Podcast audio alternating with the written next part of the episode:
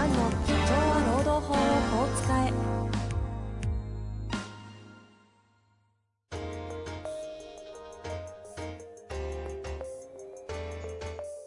法律の下で展開されるビジネスの世界。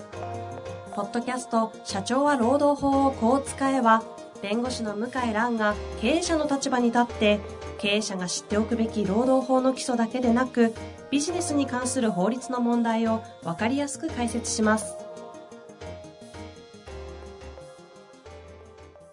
こんにちは、遠藤和樹です。向井蘭の社長は労働法をこう使え。向井先生よろしくお願いいたします。はい、よろしくお願いします。さあ、今回もやっていきたいと思いますが、はい。さ最近はちょうど今日の収録の時点で3月入っているんですけども、そうですね。3いかがですか？まあ、相変わらず、こう、あんまり出張とかもなく、ズームとにらめっこみたいな。の割にはめちゃくちゃ忙しそうですよね。なんか出会った中で一番忙しいんじゃないかぐらいスケジュール入ってるイメージですけど。えー忙しいは忙しいですね。はい。いろいろやることが、やることありますね。そうなんですね。まあ、そんな中で今日も行きたいと思いますが。はい。はいえっ、とですね、今日のご質問は、えーじ、事務職の方からですね、いただいております。はい。いつも有意義な配信をありがとうございます。総務担当者として、えー労務実務に触れることが多く、とても役に立っております。また、向井先生のツイッターもフォローさせていただいており、ご質問にも丁寧に答えていただいたこともありました。ありがとうございました。さて、早期退職制度について質問がございます。この度、勤務先で一定年齢以上の従業員を対象に早期退職制度の募集がありました。割増退職金や希望者への再就職斡旋がセットの内容だったのですが、割増退職金を受け取る条件として再就職先が会社の取引先の場合認めないという条件がついています。取引先であれば会社の内容もある程度分かっており、人間関係もできている場合もあり、再就職の候補として考えることは自然だと思うので疑問を感じています。ライバル先である場合は認めないということは分かりますが、そうでない場合でも制限を加えることは法律上は可能なのでしょうか当社の人事としても当然、べえー弁護士先生へ確認した上での制度を作っているようでしょうから大丈夫なのだと思いますが気になりまして。私はまだ対象年齢ではなかったのですが、今後対象となる場合もあり得るので質問させていただきました。よろしくお願いいたします。はい。はい。よろしくお願いします。そういうことですね。いやー、これ珍しいですね。えっ、と、この条件がって意味ですか？非常に、はい。この条件が非常に珍しいですね。なんか同業の業種ダメとかっていう話は？そうですね。同業の業種がダメで、で同業の業種に就職する場合は割増退職金払わないよとかっていうことはあるんですけども、はい。取引先というのは初めてですね。僕が聞いたのは。あ、やっぱそうなんですね。はい。じゃあダメかっていうと、おそらくダメじゃないでしょうね。うんうんうん。えー推測するにですね、おそらく取引先に多数就職したりすると、仕入れ、例えばですね、取引の情報とか内情を逆に知りすぎてるから、あと人間関係があって、なーなーになってしまうと。はいはい。はい。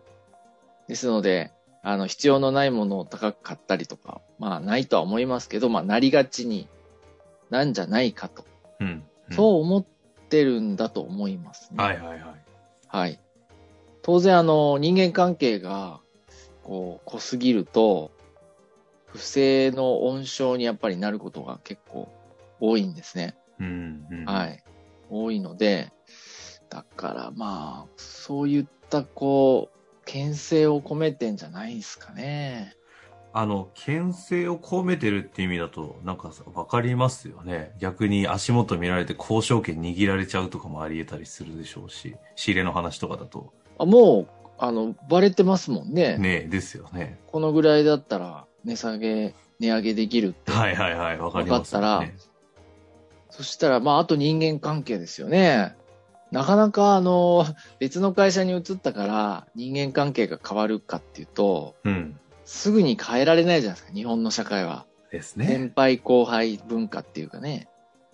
そうすると、こう、いらない商品の押し込みとか、売り込みとか、なるんじゃないのっていう、結構大きな会社さんなんでしょうね。これおそらくあの、ここら辺の心配なさってるってことは相はいはいはい当多岐に取引先が及んでんのかなと思いますけど、なのでこれ適法でしょうね。うん。えっ、と、適法というのは、適法というのは、まあ、希望退職、あ、早期退職か。早期退職の際に、再就職先が会社の取引先の場合は、その割増退職金はもらえないよと。こういう条件をつけることは適法。適法なんだ。適法でしょうね。はい、適法だと思います。取引先って言っても、まあ、そんなに、どのぐらいちょっと、あの、関係あるかわかんないですけど、全くたまたま取引先だった場合とかは、おそらく適用対象外でしょうから、あの、別の事業部とたまたま取引してたとかですね。大きな会社だとありますよね。うん、うんありますよね。ね、従業員何千人だったら、そういうのじゃないと思うんですよ。おそらくあの、もう今すでに取引してる取引先、このバルチェーンの中に入ってるような取引先。そう、そうですね。そのサプライチェーンというか、まあ、その部品とかの供給網の中に入ってる会社に限定してますから、そそれだったら適用でしょうね。なるほどですね。まあ、よく考えてますね。でもそれはね、不正でよくあるパターンなんですよね。取引先が昔の社員で、で、共でも、謀してた。適法になるんですね、これは。なります、なります。あの、逆に言うと、早期割増退職金もらわなければ再就職してもいいよってことだから、全面的に禁止してるわけじゃないんですよ。ああ、そうかそうか、条件付きなんですもんね。そう。でも、当然その取引先でメリットもありますから、就職することも。だけど、その、こ会社が身銭を切ってお勧めするまでのことは、あの、やりたくないと。うんむしろ、そこは一定の歯止めをかけたいっていうことですから、転職すること自体は禁止してませんからね。なるほどですね。そういう意味で適法だろうね、あの、と。適用だと思いますね。いや、でもす、すごいよく考えてる会社さんですね。ああ、この方もご質問の中にありますけど、再就職先の、あの、ライバル先である場合は認めないっていうのは分かりますがとありますけど、まあ、改めて同じ業界とかの会社はダメって禁止事項は結構早期退職のケースはあります、あります、あありますね。あれ自体は改めてですけど、適法あれ自体も適用ですね。適法なんですね。適用。あの、割増退職金の 金額にもよると思うんですけど、結構払ってるんで、大手企業は。うん。適用だと思います。うん、まあ、安いから違法かっていうとね、うん、安いと微妙でしょうね。あと、その、ポジションが管理職でもなくて、一、まあ、権限も少ない、役職もない方あの場合は、ちょっとやりすぎかもしれないですね。無効になるかもしれないですけど、管理職クラスの方で、技術もノウハウも知ってる人の場合は、割増退職金払うからダメだよと、協業他社に行っちゃダメだよっていうのは適用でしょうね。これあくまで早期退職とかっていうそういうインセンティブがあるものに対しての条件付けとしてであって、普通に転職するってことに対して制限かけようがないんですよね。かけようがないし、もうそれは仕方がないと思ってるんで、ですので、あの、適用だと思いますね。うんなるほど。これから増えるでしょうね。こういうのね。早期退職の話はね、表職に出てない件も含めると結構聞きますけどね。いや、あの、水面下でやるようになったんですよ、最近。あ、そういうことなんですか？はい、大手企業も。うん。大手も？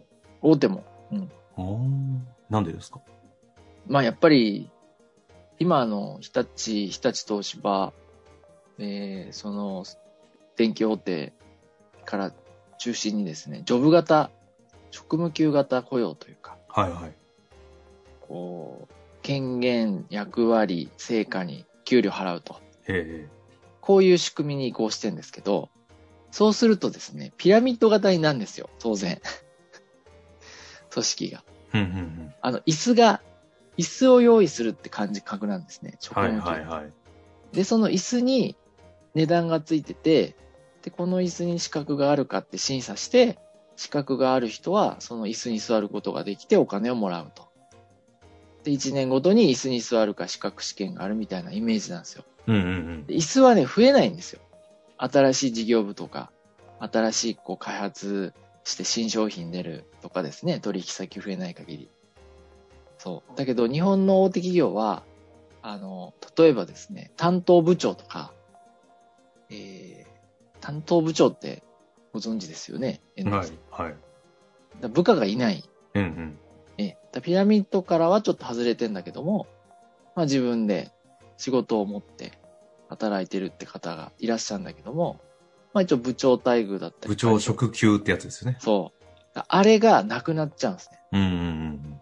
うん。あの、その、担当部長じゃなくて、そのやってる仕事に応じて、それこそ平社員のまんまになっちゃうんですよ。はいはい。50代であってもですね。そうなると、会社としては、まあメジャーリーグ、プロ野球もそうですけども、より若い社員にチャンス与えたくなるじゃないですか。椅子が限られてるんだったら。うんうん。野球もそうですよね。まだできるって言って、戦力外通告になって、他に移籍するみたいな方、毎年出るじゃないですか。うんうんうん。そんな感じで、あの、なんつうのかな、戦力外通告じゃないけど、まあ、椅子がなくなっちゃうんですね。ある一定のポジション以上はいはい。うんで、そういう人に、まあ、その、早期退職の道を作って、辞めてもらうんですけども、まあ、まだ制度も始まったばっかなんで、事実上、話し合いして辞めてもらったりしてる。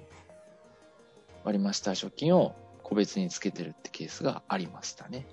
ああ、え、その方向におおなあってるの？めちゃめちゃなってますね。で、早期退職のが表だって言われないっていうのはどどうリンクするんいや、ですか？やっぱりあの、正式に労組とかと同意してない。あうん、仕組みとしてまだ、あの、固まってない。だけども、もう見切り発車で実はやってるわけですよ。あ、なるほどね。そじゃあ、メディア使って公にバンって言うと、そういうローソの問題とか出ちゃうので、いや、だから、おそらくあの、日立も東芝も、プラスのことをおっしゃってますけど、メディアでは、マイナスもやっぱあって、なくなっちゃうんですよ、ポジションが。そう。それどうすんのっていうのは、はっきり言ってないんですけど、じゃあ、30代の若手社員と同じ給料で同じ仕事するかってやらないじゃないですか。日本の文化でいくと。うん。なんで早期退職ってなるわけ。なるほどね。そう。えってことは終身雇用じゃないよねっていう、もう崩壊が近づいてるってことですね。ああ、で、そういう時に、この会社も大手だと推測すると、こういった取引先の再就職禁止という早期退職、まあ、今後出てくるかもしれないってことねです、よね。あの、えーなるほどなと。だからかなり考えて作られてるから、もう人事制度も変えるんじゃないですか、相当。このご質問者の会社の方ね。なるほど、でそれで、ねじゃあ、どうですかね、不幸せになるかって言ったら、30代後半とか40代前半で転職すると、もう本当いっぱいあるから、今仕事。だから、早ければ早いほどいい時もありますけどね。なるほどぎですか言い過ぎかな。そんなことないあでもね、あの、能力開発っていう意味では、しやすいですしね。しやすいしやすい。うん早い方が。そう。っていうことなんで、ぜひ、プラスの意味でこれから広がるんじゃないかなと思いますね。ぜぜひっていうか、ぜひ応募してくださいってわけじゃないですけど。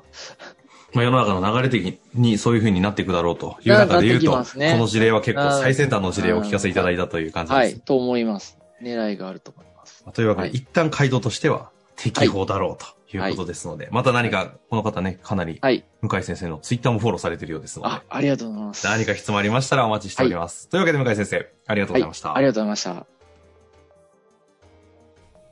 本日の番組はいかがでしたか？番組では向井蘭への質問を受け付けております。ウェブ検索で向井ロームネットと入力し、検索結果に出てくるオフィシャルウェブサイトにアクセス。その中のポッドキャストのバナーから質問フォームにご入力ください。たくさんのご応募お待ちしております。